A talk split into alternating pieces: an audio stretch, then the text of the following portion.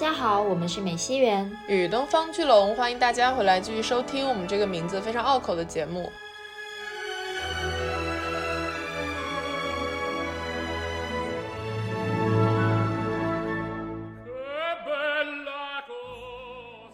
是文艺复兴时期的艺术家的一个特征。有名的那些人，他们大部分都是跨界的全才，不仅仅是画画，也做雕塑、做建筑。他们在其他的很多方面都有一定的造诣。就是文艺复兴时期，真的是一个百花齐放，人的才能被极大的发挥出来的这样的一个时期。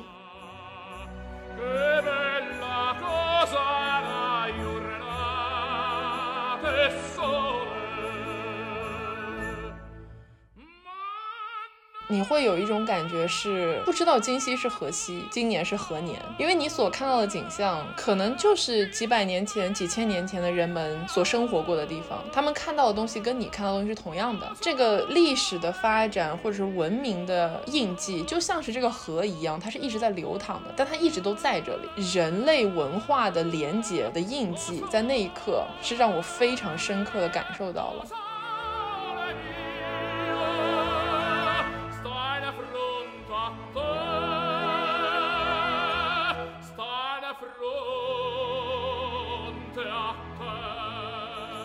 好的，那欢迎大家十一第一周上班归来，终于又到周末了呢。是的，是的，这时候大家已经连续工作七天了，真的是很辛苦，很不容易。万恶的调休制度，没错。但是不管怎么说呢，大家今天所听到的龙总已经是一条不一样的龙了呢，因为它是一条游历了西方，尤其是意大利这个国度归来的东方巨龙。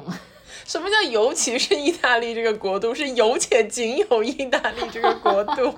你说的对，没错，就是十一假期的时候呢，龙总去意大利深度游玩了一趟。然后我们今天的节目就会围绕这次经历去展开来聊一下意大利的所见所闻，包括它的城市、文化、历史、艺术等等等等的方面。就像龙总之前说的嘛，你不是说你的人生这一辈子都不会有比此时此刻更加了解意大利的 了吗？是的，是的，就是我拍着胸脯信誓旦旦的说，我现在可懂意大利了。没错，所以就趁着现在这个记忆在顶峰的时候，我们来好好聊一聊，就是关于意大利这个国家。没错，可以给未来想去这个国度游玩的朋友们提供一些小的 tips，虽然不至于是什么深度的游览教程了。而且再加上，我记得袁总在差不多十年前左右的时间，也是去过意大利的。对，不止十年，十多年了。那个时候我大一，因为我上的学校是不需要马上就选专业的，所以呢，我大一就上了很多乱七八糟的课。当时我还不知道应该选什么作为专业，但是我选了一门课叫做艺术史。嗯，那是我第一次接触艺术史，然后反正成绩也不是很好。但是呢，有一年就那一年的春假，我就跟朋友一起去了意大利玩儿，然后在那里我就见到了所有那些活生生的啊，也不是活的，但是就是真实的，在课本上面见到过的，然后我考试之前背过的那些画呀、建筑呀、天花顶啊、壁画等等等等，教堂建筑这些的，然后当时真的是大受震撼。我回来之后就把专业给填成了艺术史。万恶的意大利，我跟你说，决定了，改变了你的人生道路，真的是。但是说真的，我的很多当时的呃艺术史的知识已经丢回去了，所以今天还需要你给我 refresh 一下。对，我觉得这个是我这次去意大利一个很深的感触，就是我觉得你要是真的想玩好意大利，你需要三个朋友。第一个朋友是学历史的，第二个朋友是学艺术史的，第三个朋友是学建筑的，而且是缺一不可。就比如说我自己，虽然对好像以前罗马的一些历史有所了解，但是在艺术史和建筑的一些基本知识方面，我其实是挺抓瞎的这种。所以我在这个过程中就非常的需要专业的一些建议，你知道吧？就比如给我讲讲这个画作，或者说给我剖析一下这个楼它究竟是怎么盖的。嗯，但是总的来讲，大家今天会听到一些有趣的见闻故事。好的，那就进入我们今天的正式的节目内容吧。从何说起呢？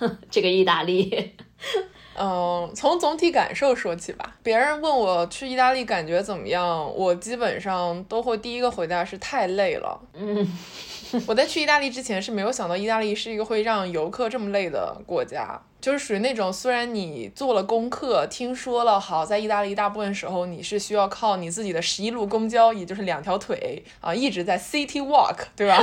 好长呀！但是，但是真的开始 walk 了之后，我发现这个远远超出我的想象。我记得当时是第一天还是第二天，我不就给你发微信吗？我说我不行了，这个不行是真的是生理意义上的不行，就是我的腿已经没有办法打直或者掰弯了。站着的时候你坐不下来，坐着的时候站不起来，腿的那个韧带还有两边的膝盖两侧太痛了，就是真的痛到我觉得自己就是小美人鱼，每一步都在刀尖上走路。天呐，我知道，因为要逛很多的地方，而且特别像是比如说罗马那种城市，它的路非常的差。也不是差，就是它保留了，就是差，古老的，是那种石子路，真的很难走。它有一个问题，就是在于什么？就是像罗马或者佛罗伦萨这样的城市，基本上呢，大家都会住在交通比较方便的，像火车站啊周围之类的这种地方。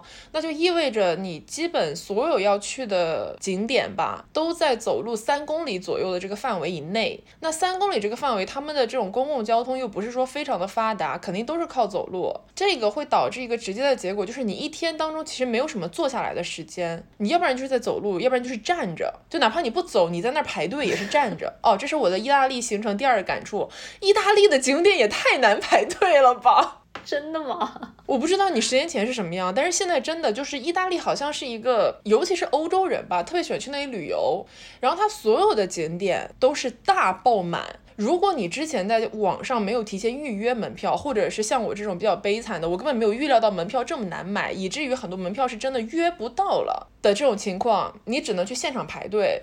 像比如说梵蒂冈博物馆那种热门景点，有人六点钟就去排队了。然后我们去到那儿的时候，整个梵蒂冈博物馆已经绕着它的那个城墙围了一大圈，排队的基本时长就是两个小时起步。那你排队就是站着呀？天呐！好夸张啊！我觉得我印象中我去的时候完没有什么排长队的这个记忆。我觉得人最多的地方估计是那个斗兽场。是的，斗兽场是爆排，所以就是在这个地方是人山人海，就人非常非常多，游客非常非常多。虽然国外的人没有什么十一黄金周这种说法，但你是真切的感受到自己在黄金周里面的那种状态。啊，所以就是累，而且加上南欧呢，它又比较热，就是虽然它昼夜温差很大，就你可能像我们早上如果六点多出门都会非常冷，但是日照因为很强嘛，所以白天的时候都很热。总的来讲，体力消耗非常大，就是会对这个身体是一个比较大的挑战。但是在这个累之外，精神是极度亢奋的。我刚刚想问你，就是除了累之外，有没有其他的感悟？是的，精神亢奋。然后这个是让我觉得很难去用一个词语形容的一个见闻体会吧。就好像你说你去看到了很多艺术的真迹，那种活着的历史。我在意大利的感受就是震撼，然后更加震撼，然后顶峰震撼，很 震撼。到了最后，我就说，我觉得应该不会再有一个欧洲国家会给我像意大利这么大的冲击了。嗯，持保留意见，但是意大利真的挺不错，就它的精神上的充实感是非常难得的。因为你随便去个地方都能看到一些历史，或者是古迹，或者是艺术。这个其实是我为什么会给他这么高评价的一个核心的原因。就虽然你持保留意见哈，但是意大利是一个活着的历史。哎，我觉得我们就可以从本次我的旅行的起点以及终点，就是罗马开始说起。因为罗马就是一个你走在现在的罗马，可以看到两千年以前的罗马的这样一个城市。对一个学历史的人来讲，尤其是一个学西方 历史的人来讲，这个冲击可太大了。比如呢，有没有什么案例？我觉得案例就可以从我去罗马的第一个景点开始讲。我们当时到完了之后，就先去了罗马市中心有一个叫做威尼斯广场的地方。这个威尼斯广场，它是一个广场连着后面的大型建筑的这么一个地方。那这个建筑的前面有一个人骑在马上，这个雕塑所面向的大道就是传闻当中“条条大路通罗马”的这个谚语。嗯，去到这个建筑物的面前，你第一个震撼的感觉是哇，它好大！这个是我对罗马建筑的一个非常大的冲击，就是他们都巨宏伟。他们的那些建筑的挑高，高到就是超出人类的想象。你做一个普通尺寸的人类站在他的面前，你会觉得天哪，这个压倒性的存在感是令人非常震撼的。然后呢，从威尼斯广场为中心，你开始在这一圈漫步的话，你会发现斗兽场、古罗马广场的遗址是随便一走都能看到影子的存在。现在的意大利人，他们做文物保护的想法，其实我觉得很珍贵的，就是他们会把以前的建筑就保存在那儿。就比如说我挖了一个广场的遗址，虽然这个遗址在市中心，但是我这个遗址不会把它平移到博物馆里面去，比如说再做展览给大家看，而是这个地它就在这儿了，我不会拿这个地做任何别的事情。那这个路人走过，可能旁边是在建地铁，或者是有一些车辆啊川流不息，但是我的左手右手边就是两千多年前的这个遗址。那这个感觉就是你搞不清楚我究竟在什么时间点里面，现在是二零二三年啊，还是公元前的某一个时间点啊？你说不清楚，这个是给人冲击很大的，因为它是一个由历史的断壁残骸所体现出来的一个真实的复原性的图景。然后那些古老的罗马伟人的那些雕塑就在路边上。嗯，我记得我当时也是，就走在路上就闲逛的时候，突然间抬头一看，就发现了什么美第奇家族所 commission 的一个某个雕像在那里，就是我在课本上面会看到的。我当时就震惊到，我说原来这个东西在这儿啊，就这种感觉。然后你再走到下一个街道，然后在墙上，你就会又会看到一些你可能在书上看到的内容。就整个城市就是一本打开的历史文化艺术教科书。没错，而且这个就是我讲的，他们对文物保护或者说就是考古挖掘的这个态度，跟我之前可能在别的国家感受到的态度是不太一样的。他不会把所谓的古代和现代分开，历史与我们所生活的生活分开。他们好像就是很自然的活在这个历史当中的一部分。就比如说，他的很多古罗马广场的遗址是挖地铁的时候挖出来的。我当时就在想，那你们这个地铁怎么修呢？因为这个附近它全是遗址，所以它绕路了是吗？就不在这儿修了吗？嗯，我想到之前看到哪个新闻是在武汉还是在哪儿，就是也是在挖地铁的时候挖到了一些古迹，但是他们选择的这个文物保护的方式就非常的不一样。我觉得可能大部分国家就会选择把这个古迹放到一个更好的，比如说像博物馆这种环境，专门去保护起来。这也是为什么罗马的路那么烂，因为它的路就是没有修过，就是那些老路。这石板路就是罗马的市中心全是石板路，而且那些车道也是石板路。真的，我觉得光说石板路没有那种真切的感受。就你想象一下，你要拖着行李在石板路上走，你肯定有这个经历。我之前看到人家说什么去罗马，你要对自己的箱子有一个保护意识，就是你很有可能回来的时候箱子的轮子就不行了。我当时心里想，能有多夸张？不就是石板路吗？我出了那个罗马的中央火车站的时候，我就震惊了，因为那个石板路它也太石板了，就它不是开玩笑的说什么我们现在。就如果现代人要建石板路，很平整嘛，它就是非常凹凸不平，然后有的石块大，有的石块小。那个路如果是人行道，还特别特别窄，因为它是以前建出来的那种路，拖着箱子根本没有办法在那个上面行走，很痛苦。这就是为什么大家都会建议你一定要住的离火车站越近越好，因为如果你住的远，你就会死，就你会崩溃。是的，因为它那个路很窄，其实车很多时候也到不了。就你必须得人走，拖着箱子。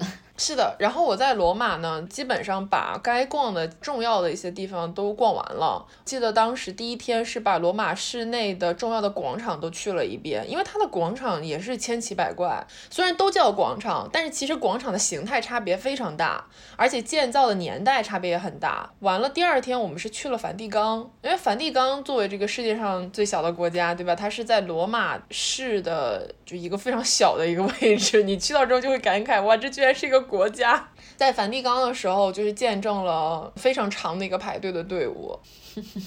梵蒂冈主要就是两个东西可以看嘛，一个是梵蒂冈博物馆，还有一个是圣彼得大教堂。那梵蒂冈博物馆就是现在里面珍藏了大量的艺术雕塑珍品，就是它的雕塑很多时候是罗马帝国时期遗留下来的，呃，然后艺术作品很多是后续罗马有了天主教之后，然后这些教皇让知名的画家在里面作画所遗留下来的，就是有非常多的典藏。你说的这个梵蒂冈博物馆是西斯廷教堂吗？对对对，西斯廷教堂是里面的一个部分。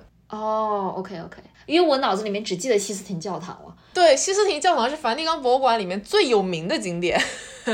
因为梵蒂冈博物馆虽然现在叫博物馆，但其实以前是教皇的这种私人珍藏馆那种感觉。就是教皇，因为他们前面圣彼得大教堂是一个梵蒂冈作为天主教中心的一个核心的教堂嘛，后面的这个博物馆其实以前的建筑就是教皇在里面生活呀，他们会把自己的一些收藏品放在里面的这样的一个存在。然后他们把这个就现在是博物馆了，搞得豪华到你都无法想象，你走进去都不知道该从哪里拍照，因为它所有的穹顶、挑高的拱顶，然后走廊两侧的建筑摆放的那些雕塑群，让你瞠目结舌。你会觉得这些东西都不要钱吗？你们为什么把全世界的艺术瑰宝都放在了一个地方？那是你还没有去到乌菲兹。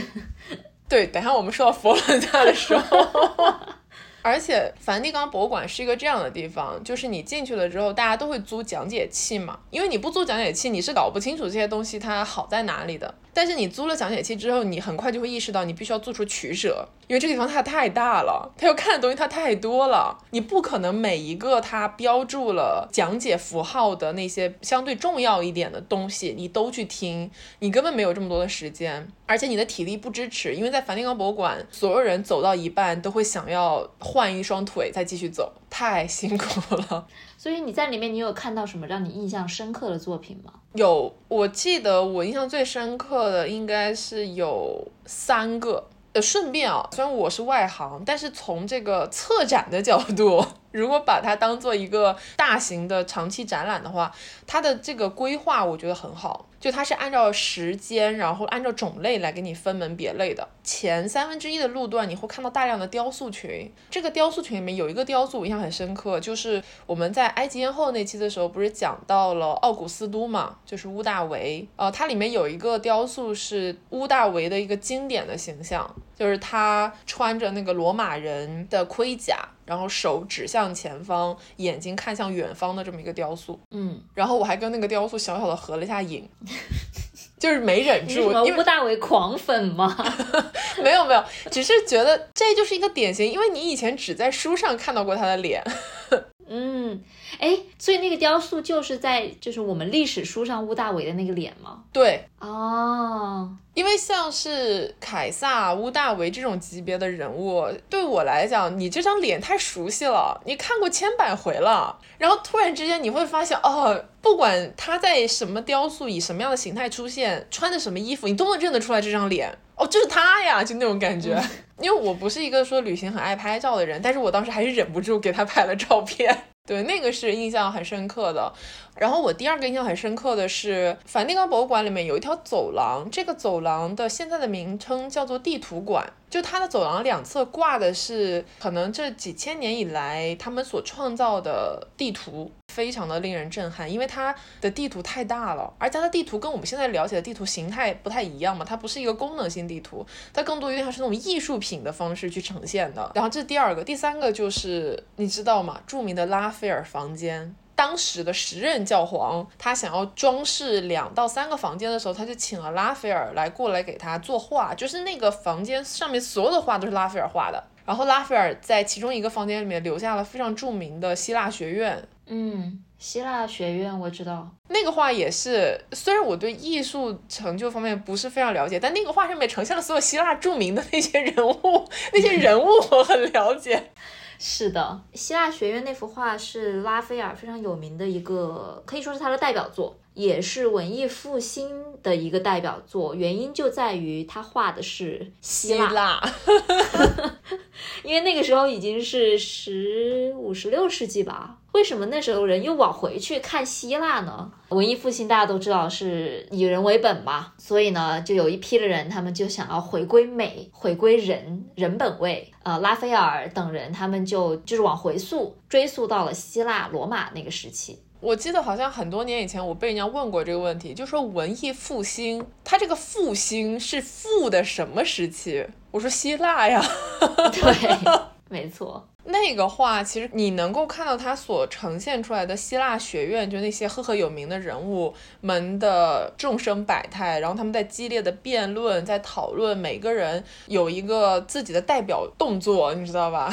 标签化的一些动作等等，也是，就是你看到实物会冲击很大。然后因为我说了三个印象很深刻的嘛，但其实这三个都不是梵蒂冈博物馆最有名的东西。我就想说，你的这个三个就是果然人与人是不一样样的，因为对我来说，就是要去顶礼膜拜的，就是米开朗基罗所画的那个穹顶《创世纪》，还有壁画《最后的审判》，就是那一个房间。哇，进去的时候真的，我记得那个房间特别长、特别高、特别大。然后你进去之后，你看到从底到头，就是到天花板那个穹顶，全部都是画。那一刻就是觉得哇塞，太震撼了。是，如果不知道《创世纪》是什么的话，就是那个人和人的手，他马上就要碰到了，但是还没有碰到的那幅画。那个是亚当和上帝的手啦。那不就是嗯好。对，那个是最著名的，因为它整个穹顶它是有主题的嘛，穹顶上面是创世纪，讲的是创世的故事，画了我记得是有三四百个人物，每个人物都像是那个手指碰手指那样的那么细腻和传神，而且它有多高啊？我已经我觉得有大概十米高。可能都不止，都不止，特别特别高。你要想一下，十六世纪的人，米开朗基罗跟他的助手们是怎么样花了四年的时间，在天花板上一笔一笔的把它画掉，把这幅画给画完，我都口吃了。我懂，我懂。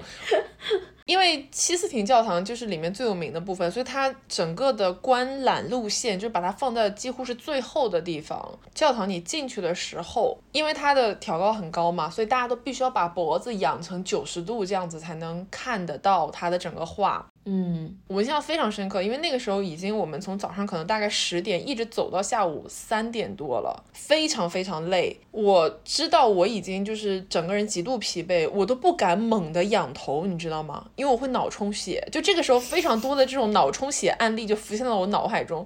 我就是慢慢的仰起头，然后慢慢的看着那个手和手马上就要碰在一起的那个画的状态。几乎所有人进到那个地方都是在哇哇哦哇哦，就是那种感觉，就是惊叹声此起彼伏。是的，在那个地方我学到了一个很有趣的小知识吧，我之前不知道的那种意识，好像是。那位教皇呢？他其实最早是找了拉斐尔的老师来给他自己的一个房间做这种壁画装饰，然后拉斐尔老师又推荐拉斐尔，然后拉斐尔去了之后呢，拉斐尔又给教皇推荐了米开朗基罗来做就是西斯廷教堂的壁画。就正常人来讲都会觉得说，哦，拉斐尔推荐我，那肯定是就拉斐尔很认可我的能力啊什么的。但是米开朗基罗这个哥们儿呢，据说啊，他好像脾气不太好，嗯。就是 人生中之前应该主要是在做雕塑，就不怎么画画的那种。然后他听说拉斐尔推荐了他之后，他第一个反应是：哼，他作为一个知名画家推荐我，他一定想看我出丑。他知道我不怎么画画，然后他就有点那种愤世嫉俗的那种感觉。然后我听到这个故事的时候，我就觉得很好笑，就是这种他们俩对我们来讲都已经是那种古人了，你知道吗？但是他们之间的这个爱恨情仇真的很好玩。他们俩是有 beef 的。但是拉斐尔，据我的就这种导览器的讲解来说，说他脾气其实非常好，因为他有一个故事给我印象蛮深刻的，就是在罗马大家都会去万神殿嘛。万神殿就是那时候还是罗马共和国末期，就是奥古斯都呃屋大维刚刚要上位的那个那个时候，他就跟他的副手一起建了万神殿。然后拉斐尔好像是在他自己临终之前他是得了一个什么发烧之类的那种病，然后后面转化成了急症，然后医生跟他讲，你可能只能再活十几天了。他就非常平静的安排好了自己所有的后事，打点了自己的遗产之类的这种东西，写好了遗嘱，然后在遗嘱里面写写着说，我想要埋在万神殿。然后后来他就真的埋在万神殿里面了。就这个故事当时给我印象很深刻，让我觉得拉斐尔是个脾气很好的人，就是可以平静的迎接自己死亡的这种人，没有死亡焦虑的人。啊，对对对。然后我在拉斐尔和米开朗基罗的 beef 当中就站在拉斐尔那一边。OK，那我可能就站在米开朗基罗这边了。没有了，纯粹是因为我比较喜欢他的东西，我比较喜欢他的作品。相对来说，他俩的画风很不一样，这个是看了实物之后非常明确的一个一个感受。对，因为拉斐尔的作品比较平和和美，可能就是跟他性格有关，脾气比较好。然后我刚才不是也提到，他是很追崇美以及追求美的希腊人，就是有种古典美学在他的骨子里面。但是米开朗基罗强调的是力量，是动感，是螺旋向上的这种冲击。你看他的画，你觉不觉得其实很像雕塑？哇，何止是觉得？我跟你讲，我花了五分钟抬头看那个《创世纪》边边角角的一些画作，我在分辨那个是雕塑还是画上去的。嗯，因为离得太远了，然后你觉得那个东西太有立体感了，我真的看了很久，那究竟是怎么搞上去的？就是它的厉害之处啊，就是因为它是画在穹顶上面的嘛，所以它那个，如果你把那个画给拿下来摊在平面上面的话，它的那个人物比例是会很奇怪的。但是呢，它是把它放在了那个位置。你从底下往上看的时候，就会觉得整个画面非常的协调，它的人体比例也非常的美，包括它的那个大卫，你有看到吗？就是它的雕塑。我刚刚想说这个，嗯，大卫是他的一个很有名的雕塑作品嘛。那大卫整个人，如果你是把相机放在平视的那个视角去看的话，就是这个人的比例 非常的奇怪。但是如果你是从底下往上看，也就是当时人们会去观看这个雕塑的角度的话，它是非常的雄伟壮丽的一个人体。没错，这个已经跑开到佛罗伦萨了，因为大卫的雕塑真迹是在佛罗伦萨的学院美术馆里面啊，是。我看到大卫雕塑的时候，我就在想说，他的这个比例其实是有一点失调的，就他的上肢特别长，上半身特别长，然后那个手也长的过分了。因为现在的大卫雕塑是放在一个就大概下面可能有三米高的这种台子上面吧，那种感觉。但是当时好像他要雕的时候是要放在一个教堂还是什么建筑物的顶端，就是大家应该是从一个非常下方的位置去往上看的，所以就像你讲的那样的话，它的比例应该是正正好的。然后大家是因为觉得它雕的太好了，然后实在是不能放在这么高的位置去观赏，所以就把它拿下来了。但是说回那个西斯廷教堂，除了天花板上《创世纪》，还有一个非常有名的那个大的壁画是《最后的审判》嘛。那个也是很有名的，然后有个小趣事，我不知道你有没有注意到，就是上面不是有很多的裸体嘛，打引号裸体，但是他们都穿了裤子，或者是有遮羞布。哎，对对对，那个不是米开朗基罗画的，毕竟这幅画还是教会那方面去雇佣米开朗基罗画的嘛。然后教会对于裸体，就是特别是暴露的生殖器这块儿，有一些保留意见，他们就是不同意，不喜欢。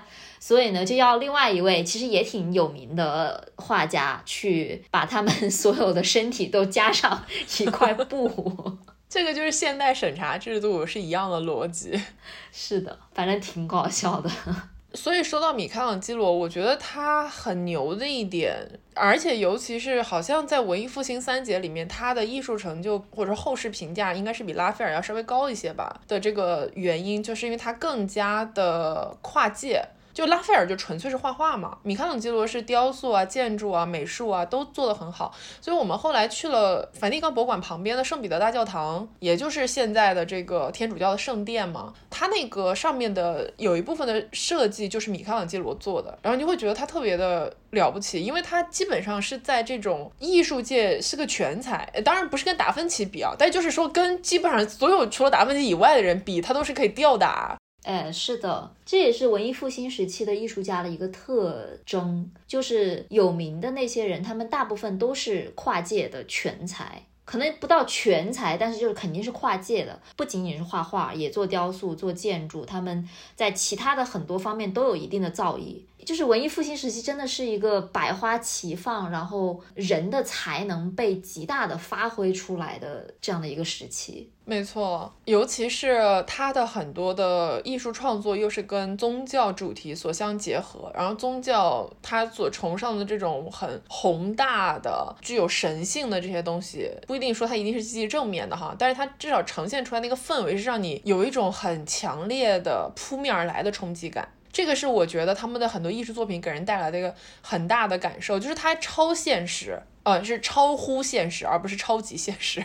嗯嗯。这就是为什么我讲，你有的时候你走进了像圣彼得大教堂这种教堂，你从外面看它只是很朴素的、过于高大的大理石建筑，但你进去了之后，你不知道眼睛该往哪里放，因为它每个缝，就是连那种石头缝，它都是装饰的，就是华丽到极致的程度。然后我当时就是需要一个建筑学的朋友来给我解释这个教堂它是怎么盖的，它怎么能盖的这么高，它怎么能把这么重的石头运上去的。它的石头是怎么打磨的？就这个技艺，在我看来，你没有机器怎么去做呀？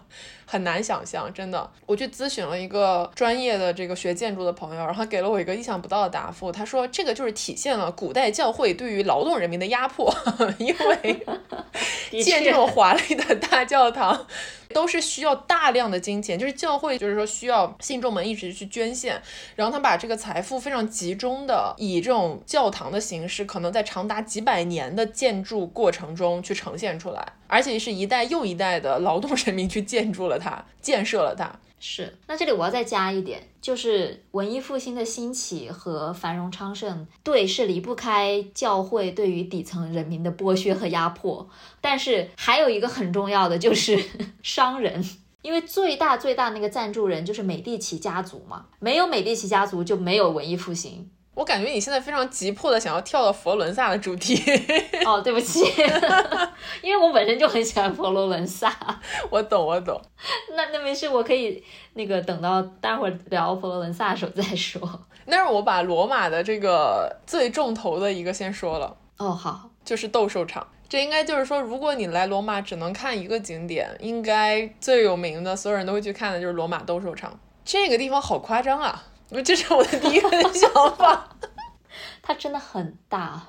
我这样举例吧，就是如果现在斗兽场仍然在投入使用的话，这个世界上能开得起斗兽场演唱会的歌手，一只手就数完了。因为根本坐不了这么多人，谁能开十几万人场啊？太吓人了。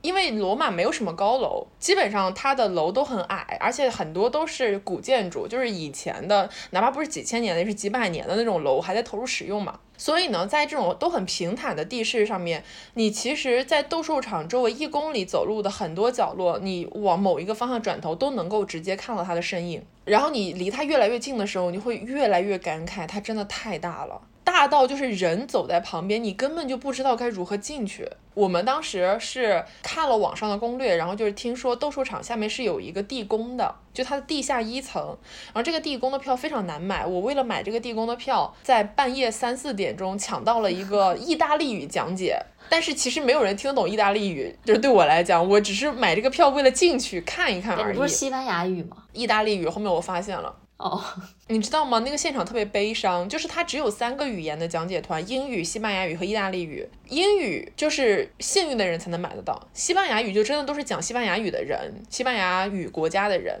呃，意大利语就全都是听不懂意大利语的外国人。然后真的很悲伤，你知道那个带意大利语讲解团的那个姑娘，就专业讲解员，她就是看了一圈之后，她说有人会讲意大利语吗？然后大家都沉默了，就是很悲伤。然后她好像已经习惯了，她说好，你们下一个 A P P，这个 A P P 上面有英语讲解，你们可以听。这也太好笑了吧！因为斗兽场就是为了让那些角斗士们去为所谓的罗马人去表演嘛，是一个非常残酷的。虐待性的这么一个行为，然后罗马人为什么要这样做？就是因为角斗士都是奴隶，相当于是罗马的统治阶级，他们是为了让人民始终能有这种娱乐或者是享受的一个权利，他们发明了这样一个通过屠杀或者是利用他们认为不是人的奴隶的这样一群人，去给他们的普通民众提供欢乐。去娱乐他们。那么为了让这个娱乐显得更加的真实，更加有戏剧化效果呢，他们的地宫就是里面充满了各种暗道和阶梯，包括了像是古代的那种没有电的电梯，就是为了让这些决斗士跟一些野兽搏斗的时候，他们的出现是突如其来的，就他们突然之间就从地下的某一个出口就冒出来了，就为了提供那种像奇观一样的观赏效果。然后你走在那个地宫里，你看他们那些机关的时候，你就会有一种他们太先进了，就是当然很残酷，但是他们对于娱乐的这个理解非常非常的先进，而且甚至在我们现代化来讲，整个娱乐行业的一个逻辑是没有变化，就是要提供奇观。你有没有想到一些 Nope 的？是的。然后他们为了能够提供奇观，可以无所不用其极。就是非常的现实吧，一方面来讲，而且更现实的就是他们斗兽场的那个座位是分门别类的，就跟你现在看演唱会要买票一样，就是不同级别的人 是坐在不同的座位上面的，就是有那种什么一楼那个叫什么来着内场，然后外面上面有山顶，级别越高，你的地位越尊贵，你就越靠近这个娱乐的中心。所以你在那个地方的时候，你就是一边感慨罗马人非常的残忍，一边又觉得他们非常的发达，很矛盾的一种心理。哇，我当时就没有去到地下，我只是在外面走了一下，然后没有很多的收获，就是觉得好晒呀。暴晒，这个真的十年没有变过，这地方太晒了。但我觉得这个地方很需要讲解，是因为它是一个，如果你没有讲解，你看上去就只是一个被黄土掩埋的对古迹。你需要一个学历史的朋友。对呀，当时就没有跟你去嘛，哎，我们可以互补的玩意大利。好，那下一个城市你去了哪呢？佛罗伦萨。耶耶！因为佛罗伦萨要看的东西太多了，就它跟罗马一样，是那种你走在路上目不暇接，你随便过一个拐角就会出现意想不到的东西的这种城市。我记得这个是一个真实的体验。我们当时去到了之后呢，第一个要去的是圣母百花大教堂。这是佛罗伦萨最重要的教堂。当时看的那个谷歌地图嘛，在还没有走到圣母百花之前，我们遇到了另外一个很大的教堂。看这个教堂也是非常古老，就是几千年起跳的那种教堂。然后觉得哦，那这个应该就是了。它虽然有点破，但是它还是很壮观。然后我们就怀着这种平静的心情观赏了一会儿。然后后面发现，哎，等一下还没有走到。就是还没有拐过去那个弯，然后又过了两个街区，意外的拐过一个弯之后，就是圣母百花的一个侧影出现在我眼前的那个瞬间，我真的是不由自主发出了哇的那种感慨。嗯，这个教堂可能是从外观来看，没有人会不为之动容的一个教堂，太吓人了。哪有什么叫吓人？人家很美啊。美的太吓人了，因为普通来讲，我们都说教堂是很多内部装潢很壮观或者是很华丽嘛，但圣母百花的所有最值得看的东西都在外面，它的建筑外观的雕塑震撼到令人停止呼吸，而且它大到你根本拍不出来它有多好看。嗯，是的。而且它对于那个砖石的应用，应该主要是石头大理石。我不知道他们是从哪里找来这么多色彩优美的大理石的。那又要 quote 你那位建筑的朋友了，这都是底层人民辛勤 劳作的汗水。嗯，的确，我记得那个教堂是它的配色非常的优雅，而且有一种怎么说呢，文艺的感觉。我觉得说它文艺都不足以描绘它的好看。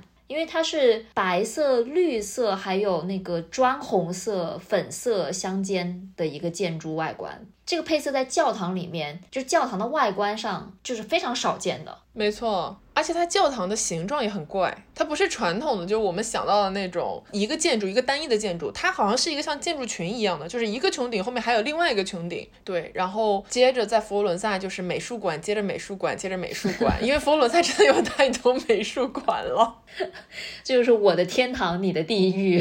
对，我你知道吗？当时我去完梵蒂冈博物馆，然后跟你说说我已经就是灵魂受到了震撼的时候，你跟我说你还没有去过乌菲兹，然后已经开始绝望了，就是感觉到乌菲兹是个什么样的地方啊？怎么样？你觉得乌菲兹？我觉得乌菲兹本身的建筑是比不上梵蒂冈博物馆的，因为它的建筑相对更加朴素嘛，它的体积也没有那么大。但是乌菲兹里面的藏品跟梵蒂冈的藏品的重点，你能明显感觉到不同。对于我来讲，走在乌菲兹的一个感受是，你能够非常明确的看到文艺复兴之前过渡到文艺复兴的那种变化，这个冲击是特别明确的。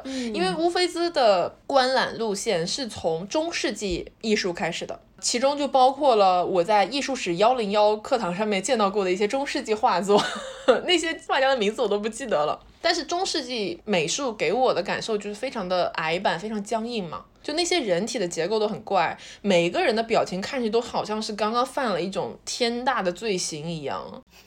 你知道，就是很痛苦，他们的表情。是的。而且有大量的，应该不是大量，就是我感觉百分之九十在乌菲兹展览的中世纪美术作品都是圣母，嗯，抱着孩子，你就会觉得你们的创作主题好单一啊。没办法，那时候就是有点像样板戏一样，就是你创作主题只有那么几个，都是从圣经里来的嘛。那圣经的故事也就那么多，大家喜欢画的主题也就那一些，人物也就那么几个。所以你画来画去都是那些人，都是那些故事，都是那些场景。好处就是基本上所有人都能看得懂，坏处就是它真的缺乏一些多样性。所以这里我有专业问题想问，我非常确定我肯定在艺术史幺零幺的课堂上学过，但我所有的知识都还给老师了。就是中世纪艺术创作为什么这么喜欢贴金啊？首先他们的那个画面色调都特别特别暗，我不知道是颜料的问题啊，还是他们创作主题就是这样，但我猜测可能是颜料的问题。然后他们跟那个非常暗的色块的反差，就是很多的画作上面都有大量的不是画上去的金色，而是金箔。对。我不知道我的这个答案是否是完全准确或者是专业的，但我觉得金箔肯定是为了彰显他们的财力。教会是最有钱的嘛？你知道，从古至今，人类都是 在任何可以彰显财力、财富的地方，他都会去彰显的，就是炫富嘛。对，而且再加上你知道，教会然后宗教化就是有一种神圣的感觉，加上这个金箔之后，反射出来的效果是更加有怎么说，就像圣光一样的那个效果。颜色的问题，我觉得颜料是一个很重要的方面。就是说，当时用的颜料可能质量没有那么高，隔了这么久的时间，它那个颜色肯定是不如当时那么鲜艳，都暗淡下去了。这也是为什么后来就是有专门研究色彩颜料的艺术史学家吧，或者说是颜料学家，他们会专门去分析一些重要的画作里面的颜色，因为有些颜色它不是天然大自然里面就有的颜色。比如说是蓝色，因为蓝色你其实在大自然中很难找到这个颜色，所以是需要有专门的，要么是稀有的这个原材料，要么就是比较困难的这个萃取方法才能够得到蓝色。所以很多圣母的衣服是蓝色的，因为它很珍贵。原来如此。然后我们就走到了乌菲兹美术馆最有名的两个作品，也就是著名的艺术家波提切利的《维纳斯的诞生与春》。因为这两个应该是乌菲兹的镇馆之作。从中世纪的展览走到波提切利的部分的时候，会有一种很明确的冲击感，就是哇，时代变了，画风变了，创作的主题也变了。这又是我的艺术史问题了。就是波提切利是一个有点像开辟先河的这种存在吗？就他是第一个去挑战这种题材或者这种不同的创作方法的人吗？还是只是因为他早，然后同时他又画的很好，所以他是最有名的那一个？你指的这个题材的转变，是说从纯宗教变成到了，比如说古希腊神话这样子？对对对，我不确定他是否是第一人，因为这个的确是当时的一个趋势。就像我们刚才说的，文艺复兴复兴的是什么？就是复兴的希腊、罗马那个时期的文化。所以画古希腊神话的肯定不止波提切利一个人，但是画的这么好、这么栩栩如生的，怎么说他是佼佼者吧？因为他的画里面的人物，还有他们的衣着，特别是他们的衣服，风中飞扬的那种感觉，那种飘逸的感觉，真的非常的美。还有那个维纳斯的表情，他的那张脸，这简直是完美的一张脸啊！对，而且他所创作出来那个氛围不会让你觉得很有压力，而是让你觉得 OK，这是一个我可以欣赏的东西。就我感觉看中世纪的画作给我的直观体会是，他们都好像让我按头表达一些价值观 那种，你知道吗？但是波提切利就是说 OK，我有个很美的画，你现在可以看我的画。我觉得很重要的一个点是什么？是人物的塑造。就是中世纪的画，就像你说的，大家都愁眉苦脸的。然后呢，没有什么表情，然后整个身体肢体都很僵硬。但是到了文艺复兴时期，所有的人物，我这里就不只是说波提切利了，包括刚才我们提到什么米开朗基罗、拉斐尔，当然还有达芬奇等等的一系列这些著名的画家，在文艺复兴的这个作品中，人物的肢体变得自然了许多。这个跟当时解剖学的发展是密不可分的。当时的人们对于人类人体有更深刻的认识了。知道怎么样画一个活生生的活物，包括脸上的这个表情也是更加的生动。比如说，你看那个《维纳斯诞生》里面那个维纳斯的脸庞，他的表情是有种微微的笑容，但是不深，淡淡的，看起来很柔和。就这种脸庞，在中世纪的画作中是不可能出现的。是，而且我觉得，当然这只是我的个人主观感受啊，就是波提切利还是要早一些嘛。就比起文艺复兴三杰来说，他的人体是没有后面三个人画的好的。嗯，对比起中世纪要好得多，但是比起后来的那些，就还是在一个过渡阶段的感觉。对，而且我不知道你有没有注意到一点，就是文艺复兴时期画作的那个背景也不太一样了，就是随着怎么说建筑学的发展吧，跟这个应该也是有关系的，出现了一种新的透视方法，叫做点透视。就是我们现在熟知的这种，你知道，从近到远，远处是一个点，然后这样子，所有的线条都会汇集到远处的那个点上去。这个方法是文艺复兴时期被发明出来的，所以在这个之后，你去看很多的画作，它的背景就显得更加的真实了，就有景深了。但是在中世纪的话，那些背景都是很平的，就远方的那个一只羊，可能就是感觉就在你的眼前一样。对，这个也是我想说的。他们画很多那种，就是圣经故事里面，就是有转折的那种故事，就一幅画里面可能有好几个情节，然后比如分上中下三个部分，然后你会觉得上中下三个部分是同一个维度，就是平面的。就其实我自己啊，并不是说是点透视法的狂粉哦，还有狂粉吗？这种方法，就是有的人会觉得只有这样画才是真实的嘛。但是我其实非常喜欢，就像你刚才说的，一条曲折的道路从上到下，它没有什么景深，没有什么背景，它只是一个叙事手法，而非一个真实的自然场景的描绘。哎，这里我想跑题问一下，我不确定他是不是意大利人，就是我们以前讨论过有一个画家，他特别爱画地狱的那个哥们儿，你还记得我说的是谁吗？我还有一双马丁靴，上面是他的画，你还记得吗？哦，那个谁，Bosch，Hieronymus Bosch。他是哪里人啊？他不是意大利的，他是 Netherlandish，他是荷兰或者说是当时是尼德兰地区的一个画家。他是什么时期的呢？过渡的时期吧，他应该是十五、十六世纪，主要是十五世纪的，嗯，就还没有到文艺复兴鼎盛的那个阶段。因为我记得他画的那些地狱图景，还是给我留下了很深刻的印象。嗯，是的，我非常爱他。是哦，然后这里就可以 call back 一下佛伦萨。你知道我在佛罗伦萨最深的一个感触是什么吗？就是你们这个地方真是人杰地灵啊！怎么出了这么多有名的人物？就怎么他也是？怎么这个米开朗基罗也是佛罗伦萨人，但丁也是佛罗伦萨人？就是你们怎么都是佛罗伦萨人？是的，我觉得佛罗伦萨就是一个充满了，我再说一遍，就是文艺气息 的一个地方。但这个是纯褒义词，没有任何的贬义。而且这个城市的氛围也跟意大利的其他城市差别非常大。罗马是一个大都会，但这个大都会是更加古代意义上的，就是它不是一个现代的大都会，它的道路都比较宽敞一些，相对来讲。但是佛罗伦萨是一个我根本无法想象谁会在这里开车的城市，它的路都特别特别窄，而且是完全可能文艺复兴时期这个城镇是什么样子，现在这个城镇至少中心区的那个方圆五公里以内还是这个样子，一点都没有变。我就记得我当时非常喜欢在佛罗伦萨散步，就它那个路也比罗马好走，然后它有条河嘛，我记得那个河边非常的舒适，至少我的印象中 是这样的。不是我皱眉头的点是在于它的路并不比罗马好走，它的路比罗马更烂，真的。啊，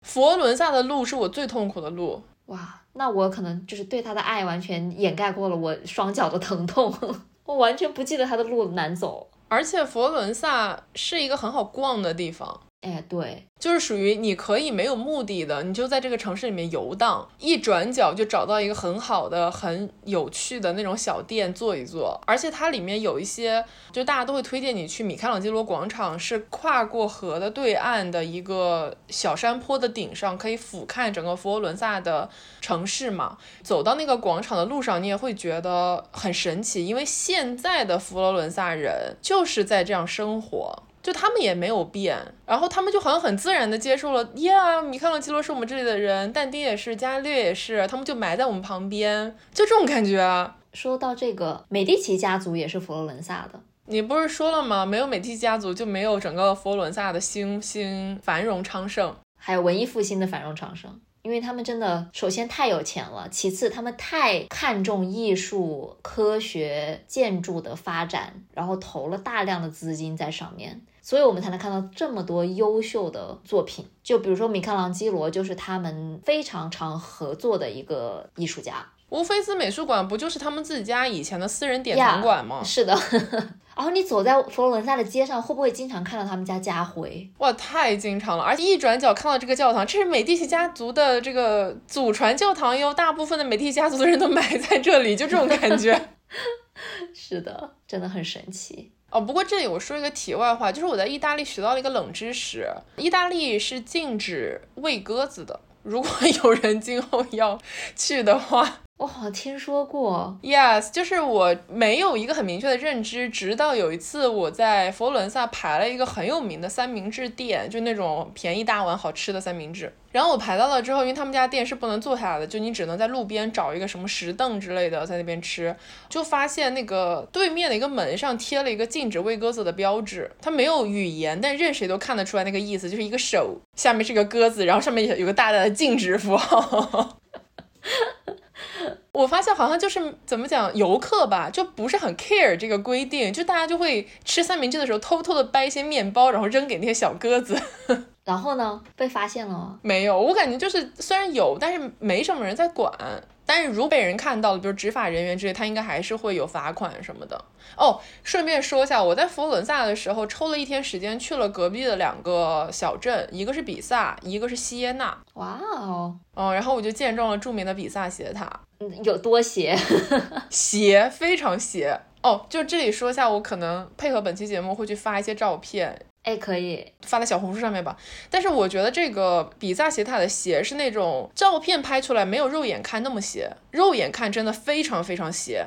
哇哦，真的是看一眼少一眼啊！因为它不是就是以每年零点多少厘米的速率在往下倾斜吗？就它终究会倒下来。对，好像他们是有一些那种文物保护的机构在想办法去怎么支撑这个塔不要倒这样子。但是在比萨斜塔，你其实看到最有趣的 图景不是这个塔有多斜，而是游客们为了拍出我手扶着比萨斜塔而有多努力，真的很有趣，你知道吗？那个画面，所有人都想扶住它。你扶了吗？我没有，因为我有一点尴尬。不好意思，比萨，因为他们这个城镇就只有一个斜塔是特别值得干的，其他来讲，这个总体来讲很平淡的一个小镇。然后又去了锡耶纳，锡耶纳是一个据说哈，在当年文艺复兴的时期，甚至有跟这个佛罗伦萨略微抗衡的能力的这么一个古老的城镇。然后它也是可能相对来讲游客没有那么多，就比较原汁原味的保留了文艺复兴的那种风貌。呃，是一个特别好逛的地方。就我觉得，如果有人想去相对没有那么大众化的地方的话，这是一个特别棒的选择。我当时都没有去，就这两个小镇。但你去威尼斯了吗？我去啦！我的天。好，那我的下一站就是威尼斯。威尼斯还有水吗？第一个问题。威尼斯何止是有水，它不是每年的水平面都在上涨吗？海平面。哦，对呀，对，我不应该问威尼斯还有没有水，我应该问威尼斯还没有成。就是全球变暖这个问题对威尼斯的冲击非常大。我觉得威尼斯给我的这个印象应该跟很多人都不一样，因为我去到威尼斯的第一个反应就是我要重新回头看一遍《海贼王》啊，因为是这样的，就是海贼的其中一个篇章，也是我最爱的篇章，叫做七水之都。这个城镇是完全按照威尼斯为原型设计的。就是它是水陆交通完了之后，大家都骑着那个呃不是骑着了，就是坐着小船在这个城镇当中游荡。然后在《海贼王》的七水之都篇章里面，他们发生了一些非常有趣的故事和冒险，并且引起了海贼后续的一些颠覆式的剧情。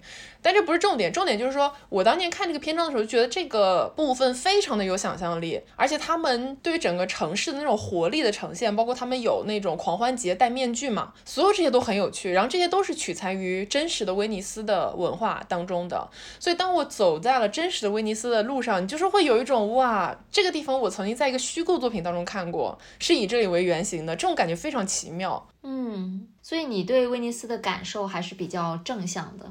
对，就是我不会觉得它是最惊艳的一个城市，但我会觉得它非常适合游客很闲散的去游览。而且我没有想到威尼斯是这么一个文化融合的地区。它不是有一个大教堂叫圣马可大教堂吗？那个教堂是跟意大利我们一路走过来看到的教堂都非常不一样的一个存在，因为它里面的艺术风格是有一点拜占庭风格的。因为威尼斯在意大利的东北拐嘛，它本身就是靠希腊、靠拜占庭帝国、靠那边更近。在整个意大利来讲，一直也是一个比较独立自治的状态。它的文化跟罗马的帝国，包括教会之间的融合程度相对没有那么高，它更像是一个文化交融地区。然后在这个地区来讲，你能看得出来它的建筑和艺术风貌是截然不同的。啊，这个感受让我觉得很新奇。嗯，我都不太记得了，因为我当时去威尼斯，感觉就是这个地方特别多的游客。对，然后让我觉得很吵闹，然后很挤，所以我整体的那个感受不是特别好。而且它的店全部都是卖纪念品、旅游产品的，然后吃的东西也感觉不好吃，很宰游客。反正整体来说，我对威尼斯的印象不是特别好。哦，我懂，我懂。我觉得你说的肯定是客观存在的情况，但另外一个原因可能是因为你去的那个时候，意大利游客还不像现在这么多。就如果你现在去，你会觉得意大利每一个地方 它都到处是人，都变成那样子了，是吗？所以威尼斯相对来讲就不是那么突出了。嗯，也有可能。哦，对，但是这里可以说一个我觉得算是题外话的小知识：意大利的教堂是可以爬的啊，就是可以上到顶上。哦，你是说从内部往上走啊？对对对，不是从外部爬，外部是不能爬的。我我 我以为你说可以爬，就是攀岩吗？没有没有。我最开始知道这个是在圣彼得大教堂嘛，它里面有一个单独的登顶门票的部分，就是你可以选择坐电梯上去或者是步行上去。然后我们当时就果断的选择了坐电梯，但是没有想到它电梯只到可能三分之二的部分，最顶上那个穹顶是要徒步，就是你要爬楼梯上去的。然后这个是我此生都没有想到自己会经历的事情，就是它的那个穹顶攀爬，我最后真的是四脚朝地在爬了。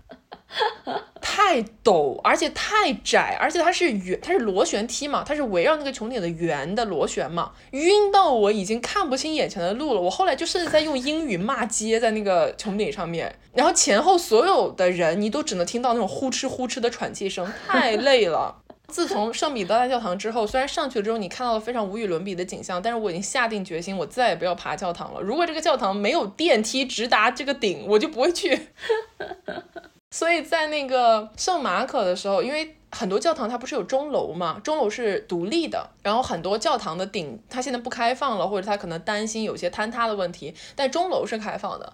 然后这个钟楼就是有电梯直达顶端，我就火速的 上了电梯，这么现代，很现代。它就是我觉得为了游客吧，就开发出了一些新的观光的。但是你上去了之后会发现，它整个上面，比如说钟楼的那个钟，那还是几百年前的钟。就现在已经不敲了，就是了，保护起来了。嗯嗯。对，然后说到威尼斯的话，我觉得就是我学到了一点威尼斯建筑的小知识，就是关于威尼斯的这个岛最早是怎么建起来的，还蛮有趣的。就是他们好像最开始是在陆地上受了迫害，然后这群人他们就跑到了，或者是逃到了这个独立的小岛上面来。然后这个岛在他们大概是六世纪左右建岛的时候，面积是比现在要小很多的。他们其实就有点像是在这个岛上盖房子，然后慢慢的填海造地，因为这个岛本身也是。个滩涂，就不是说很深的那种海，上面本来就是淤泥滩。他们在上面建了房子，然后慢慢把这个岛的面积扩大了，甚至还在岛的中间开辟了一个小的运河，就是可以让岛的水陆交通更加的方便，而不是只有那种小的岔道。这个运河就很宽嘛。但是因为他们建的房子很重，你知道以前他们都是盖石头房子，所以这个岛就是在逐年下沉。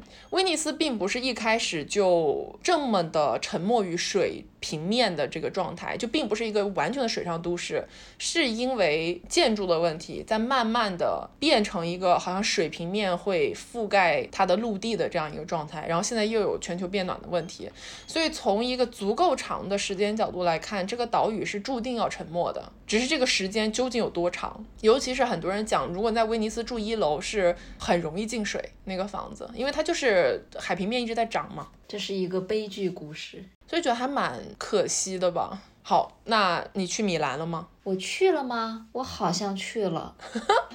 米兰是一个这么没有存在感的地方吗？因为我去了，也就一共也才一周的时间，但是我每个城市都要跑，你知道，所以行程有点赶，可能没去。我真的不记得了。OK，米兰大教堂可能是圣母百花之外给我冲击最大的教堂。因为它太哥特了，就是哥特式的建筑风格的极致就在这儿了。嗯，那些高耸的尖顶，而且是一个尖顶接一个尖顶，你都想象不到它有多少个尖顶的。然后它又巨大，而且米兰大教堂的登顶可能是我觉得最值得的登顶，因为它上去了之后，你是在它的尖顶平面上面可以走路的，就你可以近距离的观看它的建筑结构是怎么怎么呈现的。那我应该没去，我没有什么印象。那我觉得强烈推荐你下次可以去看一看。可以，法国也很多那个哥特式的建筑，如果你有兴趣的话。是的，法国还是一个待挖掘的地方，对我来讲。我只是在照片里面看到过那种哥特式的建筑，特别是他们的尖顶，都不知道他怎么设计和怎么想，然后怎么把它建出来的，超级复杂。没错，而且它的建筑结构也是我觉得很无与伦比的。在那里，我就学习了一下哥特式和巴洛克式的风格差异。Nice。我就反应过来，每次人家讲巴洛克和哥特，虽然我有个模糊的印象，但我其实有一点区分不开来两者的明显差异。但是你看到实际的建筑之后，你就会知道，OK，我这辈子也不会弄错这两个风格了。对，我觉得他们差的还挺多的呀。就是虽然他们都有一种繁复的这种感觉，但是哥特式它就是高尖、直冲云霄的那种感觉，比较暗黑。但是巴洛克就是繁复，但是很华丽、轻盈，曲线非常多。哥特式可能更多的是直角，也不是直角，但它就是很细长。巴洛克是那种卷卷卷卷卷。对，可能肉眼看的话，会觉得哥特更加的灰暗，就是那个风格，不是色彩啊，那个风格更灰暗，更凛冽一些。对对对，巴洛克就是华丽，令人震撼的华丽。嗯，对，而且我。那时候才知道哥特风格，因为我一直这个名字就会跟德国人联想在一起嘛，但其实好像是法国人先发明的哥特风格。对，哥特是法国的。对对对，然后后来是什么？巴洛克流行起来之后，哥特风格在德国大受欢迎。又是法国人还是哪里人？就是说你们喜欢这个风格，然后就用哥特，就是这一个当时德国的一个民族的名字来命名了这样一种风格。就是以前好像哥特风格就是叫法国式风格什么什么的，所以就还蛮有意思。它是一个文化转移的过程。嗯。而现在想到哥特也会想到德国嘛，很暗黑的黑森林的感觉，那个建筑长得也像黑森林。嗯，哦，不过说回米兰的话，我觉得米兰这个城市给我留下了很深的印象，是在于它是意大利第一大都市。就它是意大利最发达的城市，就经济层面上来讲，也是意大利客流量最大的城市，承担了好像大头的经济收入来源，所以它其实非常现代化。就是其他城市没有什么高楼，但是米兰是一个现代在左边，古代在右边的这么一个城市，它的现代和古老建筑的融合做得非常好。在里面走的时候，你会有个特别大的感受，就这里的人，米兰人好潮啊。啊，他们时尚之都嘛，真的好潮啊，好会穿衣服啊，这里的人。而且哦，这个忘了提了，我在米兰看了重要的、最重磅的艺术杰作《最后的晚餐》。哦，对哈，他的金主是在米兰，就赞助人在米兰，然后他在米兰的杰作很多，然后他后来又去了法国，所以他就不像后面几位一样，就比较一直在意大利这样子。所以最后的晚餐是在米兰的当时的一个修道院，在他们的餐厅里面墙壁的上方画的一个一个杰作，然后现在这个开放成一个小型博物馆，里面就基本上只有这一个作品。哎，首先它大吗？大。哦，其次它很暗，因为现在好像是说达芬奇当时用的那个颜料是他自己调制的，对，然后这个颜料里面还有生鸡蛋之类的这种材料，就是它非常新鲜，他非常喜欢用蛋清来混他的颜料，好像就是导致了他的这个画在画完五十年左右的时间，它的颜料就颜色已经大量的暗沉下去了。所以现在这个壁画呢，为了保护它，就不能强打光，所以整个的那个氛围就是非常昏暗的，而且它的画面色彩也非常的昏暗。我不知道这个是怎么样，但是他的画比起拉斐尔和米开朗基罗来讲，更加的有颗粒感。嗯，就是另外两位的作品，或者你觉得它那个颜料密度很高，就是色彩是很紧致的，但是达芬奇的色彩是很分散的，这个是我直观感受，我不知道这样描述你能不能 get 我意思，就是很有颗粒感。我知道你说那个，嗯，是渲染的感觉吗？哦，有一点。是因为这个是达芬奇最有名的一种绘画手法，就他自己独创的，也是他的一种标志性的手法，就是他画画不会有非常明显的轮廓，他画画是渲染出来的，有超级多层，加上他用蛋清嘛，用蛋清混颜料，所以那个颜料本身就有一点那种半透明的感觉，然后它是那种层层叠加画出的各种阴影的效果。就比如说最有名的蒙娜丽莎的微笑，就她那个嘴巴为什么呢？迷人且神秘，就是它是有很多很多层，好像是几十层还是多少层渲染叠加起来的，所以你看不出它一个很清晰的弧度。所以这个可能是你刚才说的那种有点颗粒感，但它不是那种一粒一粒的感觉吧？是吗？我怎么讲呢？肉眼其实我很难分辨。首先，我们离画有一定的距离；其次，它的灯光真的太昏暗了，就是我没有办法肉眼非常准确的去描述这种感觉。而且它是在墙上，在墙上。我跟你讲很好笑，因为那个时候他们是食堂嘛，他们后来就是在这个食堂，就是他画画的这个墙上开了一道门，但是开门的时候不小心，就是门开的太高了，把那个《最后的晚餐》下面几双脚去掉了。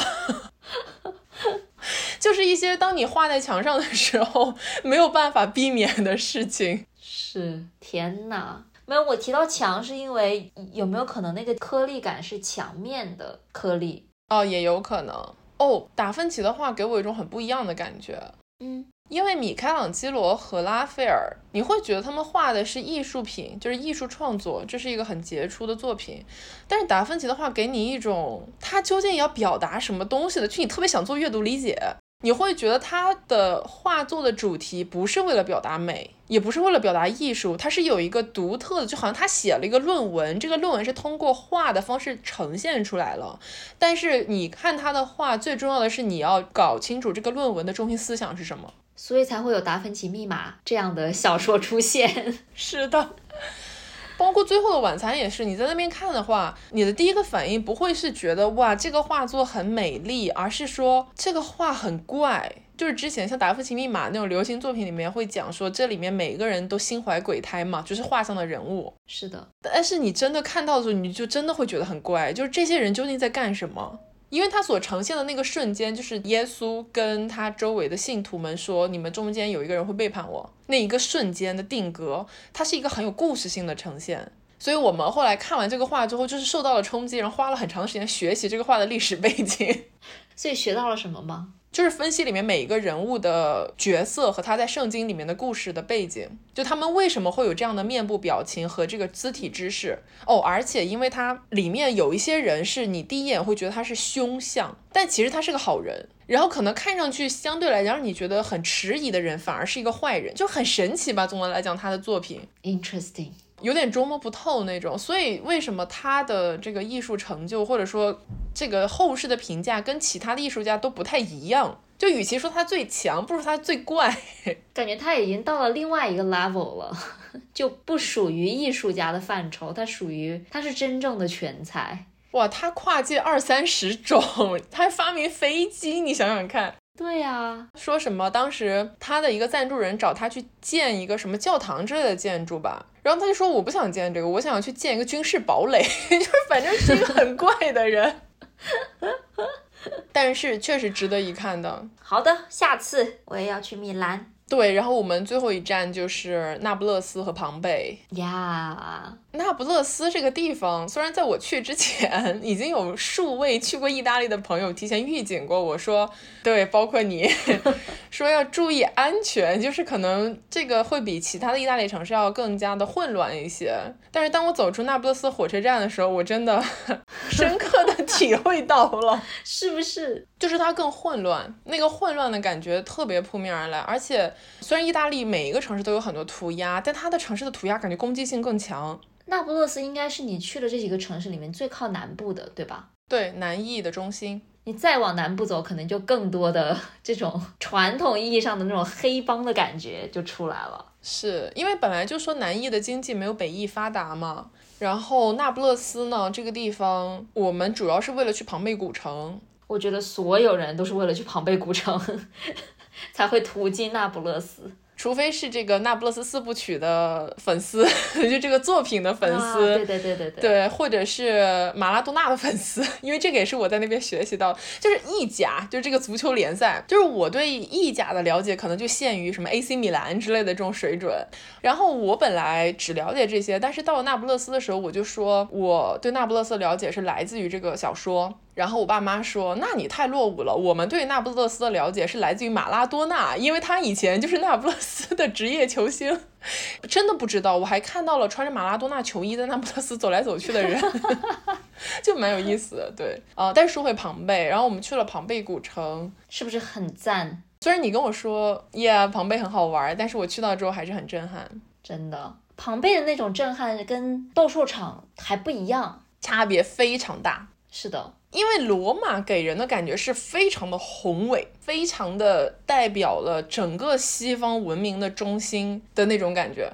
但是庞贝的感觉就是活生生的人在这里生活过。对，要不要说一下庞贝古城的背景啊？哦，好，非常快速的提一嘴，它以前是古罗马时期意大利南部非常重要的一个重镇。然后庞贝呢，这个城市也是按照一个非常中心化的城市去建造的，所以它的城市设施什么都非常完善，包括了各种的古罗马的广场啊、神殿，他们的一些政府机关，还有普通市民的生活，当然还有罗马人不可或缺的爱好，就是看戏和看斗兽。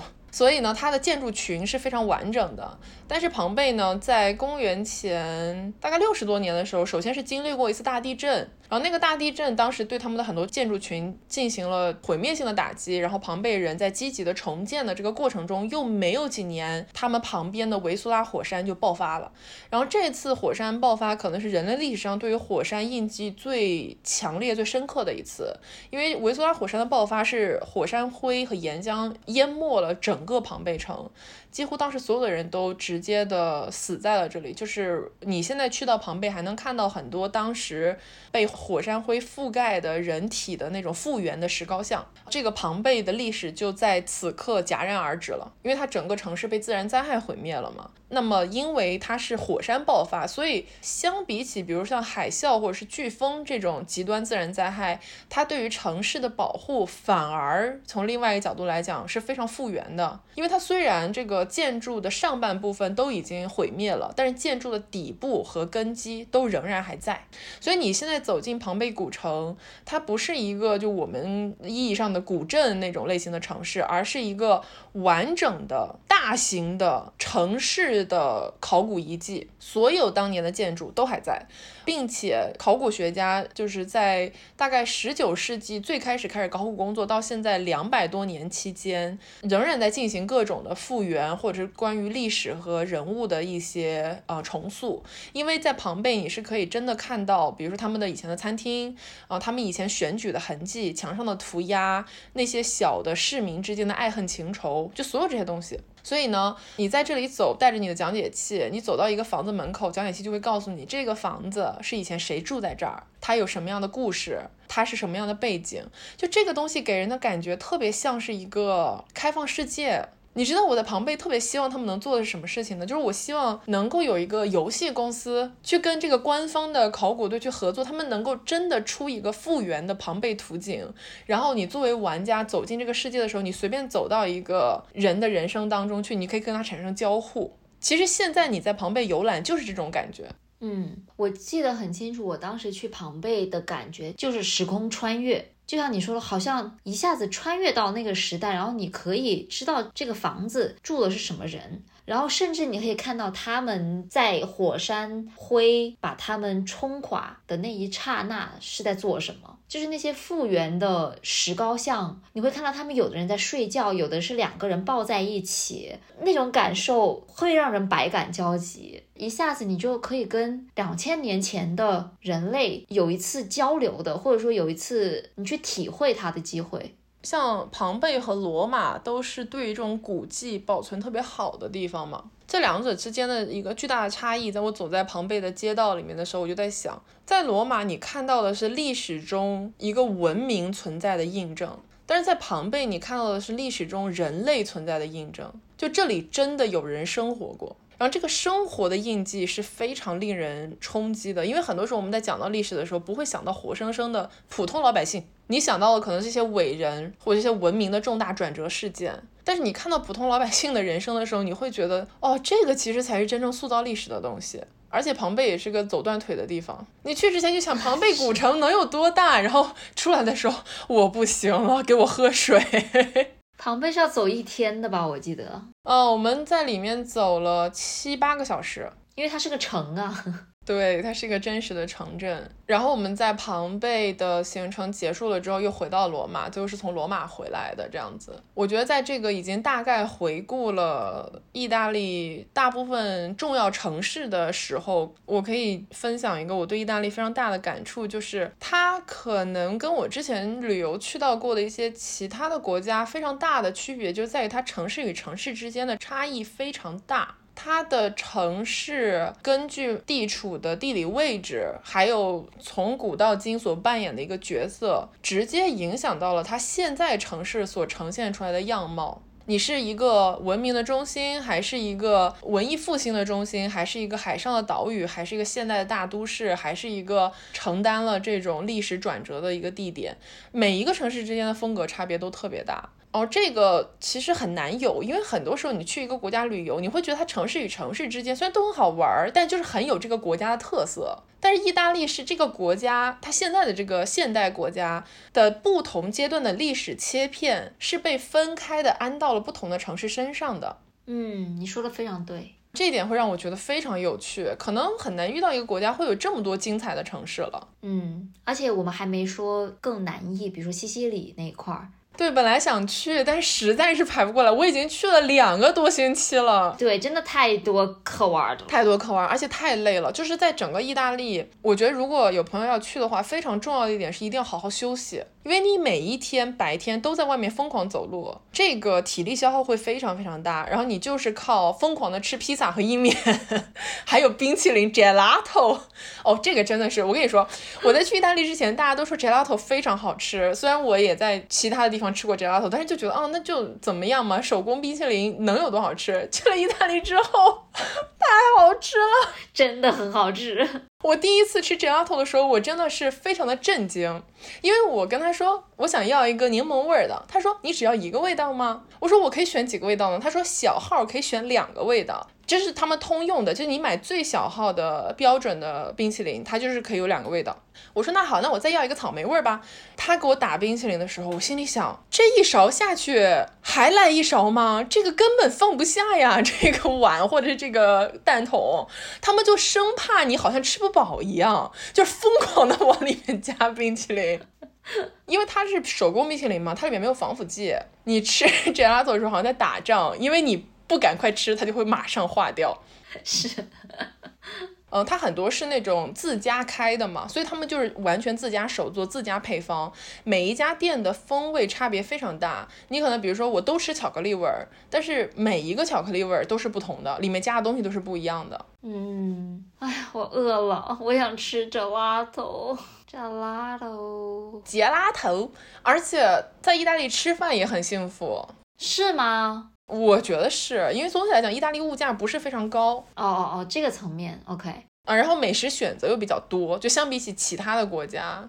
但是你不觉得在意大利 容易有一些就是便秘的问题？我不知道怎么样更优雅的去描述它。吃沙拉呀？没有什么沙拉呀。真的吗？它现在可多沙拉了。哦，那时代变了。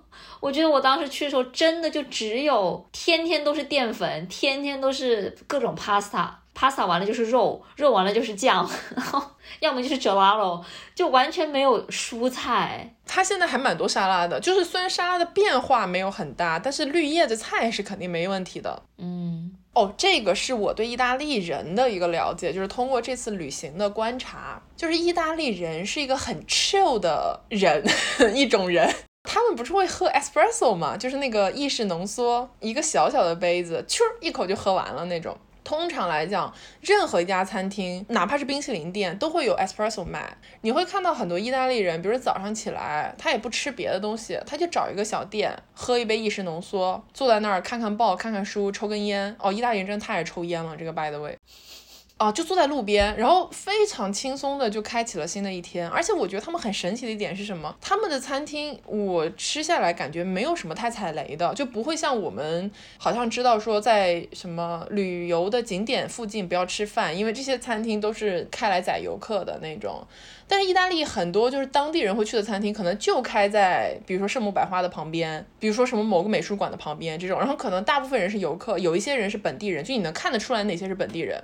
但这些 local 们好像就是很自然的接受他们的人生中会有很多游客出现，游客的人生跟他们的人生无所谓，就大家都是在共享同一个餐厅、同一片天空那种感觉。我觉得这种非常悠然自得的生活态度很神奇，而且他们做事还特别慢，非常非常慢呀。我觉得这不仅是意大利人，就是整个欧洲都是这样的，非常的悠闲，非常的慢。我每次在餐厅要买单的时候，我就会让他买单。在中国，你要买单，那大家恨不得就是立刻到你面前让你扫码买单，或者是你马上去收银台买单这种。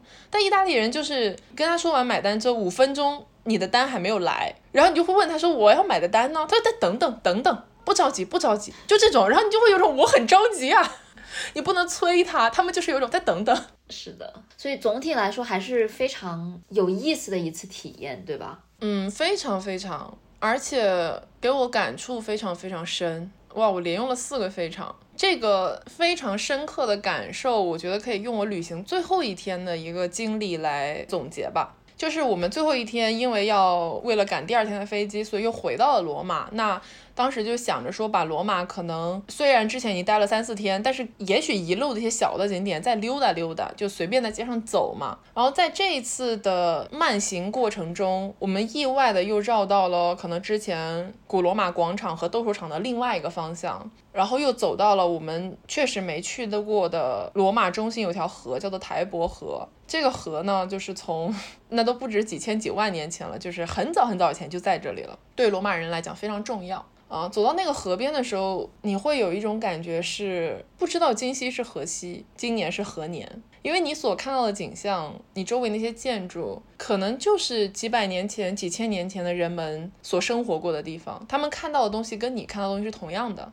这个历史的发展或者是文明的印记，就像是这个河一样，它是一直在流淌的，但它一直都在这里。所以我当时在那个台伯河面前站了很长时间，我也不知道自己在想什么，但是那一种来自于人类文化的连结的印记，在那一刻是让我非常深刻的感受到了。这是整次意大利的旅行给我带来的最大的感受吧。我就像是米开朗基罗的《创世纪》一样，我的手和历史和他的手，对上的手，我们触碰了，好美哦！意大利目前位列我推荐去的旅游地第一名，可以，它值得，它值得。所以人类到底是为什么这么喜欢跟人产生连结呢？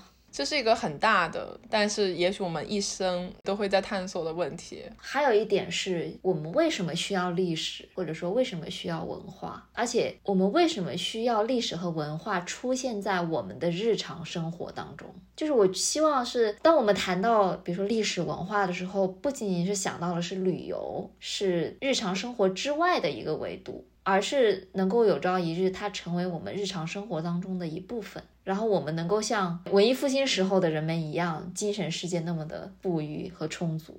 而且，甚至这个问题是更延展性的，就是在于罗马是西方文明或者是宗教鼎盛时期的中心嘛。但这个西方文明其实跟我们自己所来自的文明并没有那么大的关系。但是，当你看到这样一些文明的印记的时候，那个连接感还是真实存在的。就是跨越的文明、民族、信仰这一些所有都不一样的东西，我们还是能感觉到那种来自时间深处的波动。这可能也是为什么很多外国人喜欢到中国旅游吧。看到那个斗兽场的时候，我也在想这个问题，就是如果有一个人，外国人，他可能对中国的文化很有兴趣，他去看到长城或者故宫的时候，他应该也是一样的心情，就是天呐，这个东西真实存在，它不是我想象的，它不是书里讲的，它真的就在这里。嗯，我觉得这个很重要吧。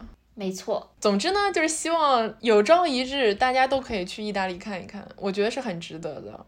那我们老说读万卷书，行万里路。但是二者其实是缺一不可的，希望大家都能够有机会多出去走走看看。如果暂时没有机会出去的话，读万卷书也是很好的。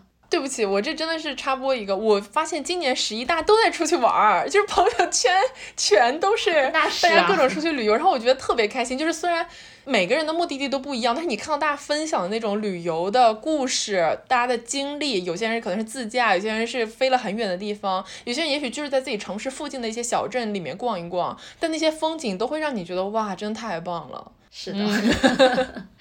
热爱旅游的两个人，那我们今天的节目就这样愉快的结束啦。那我们来进行一下下期预告。下期呢，也就是十月二十号，我们会来一场非常精彩的故事大会。这个故事的主题就叫做“我在豪门做家教”，它还有一个标题叫做“失业名校毕业生日记。” 那就没有我在豪门做家教来的有吸引力。你说的对，所以就在这里先卖个关子啦，希望大家敬请期待一下。然后我们也会有一位重磅嘉宾回归，是我们的老朋友了。没错，那我们就是要下期不见不散啦。那在最后呢，还是安利的说一下咱们的口播。